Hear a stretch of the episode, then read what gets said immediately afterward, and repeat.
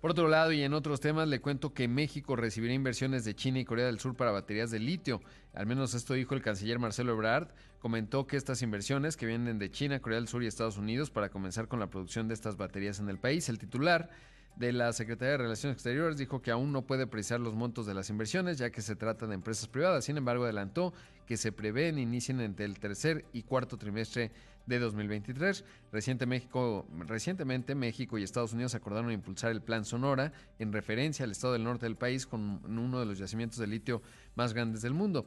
El plan fomenta la transición energética de México a través de cuatro ejes. De acuerdo a lo que dijo, la explotación de litio, la electromovilidad, la liquefacción de gas natural, la generación de energía fotovoltaica y la conversión del puerto Guaymas en un punto de carga internacional. Ya nada más que le avisen al, al director general de la CFE y todo bien, ¿no? O sea, es, estas declaraciones me parecen muy positivas.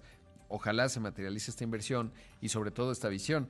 El asunto es que choca, digamos, pues con otra parte del gabinete que es eh, pues mucho más ideológica, pero sobre todo pues no, no es muy sofisticada en su visión.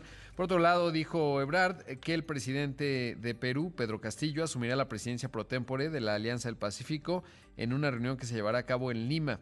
Durante la novena cumbre empresarial de la Alianza del Pacífico, el canciller indicó que la fecha aún está por definirse, pero que el cargo será delegado en la capital peruana ante la negativa del Congreso de ese país para autorizar el viaje de Castillo a México. Esto es parte de lo que dijo Marcelo Ebrard. Se aprobaron varias declaraciones sustantivas.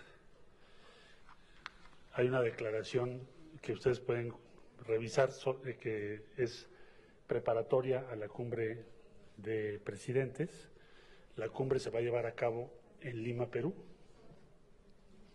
Ahí se, entregará la presidencia pro tempore de México al Perú. La fecha próximamente será anunciada, probablemente la semana entrante.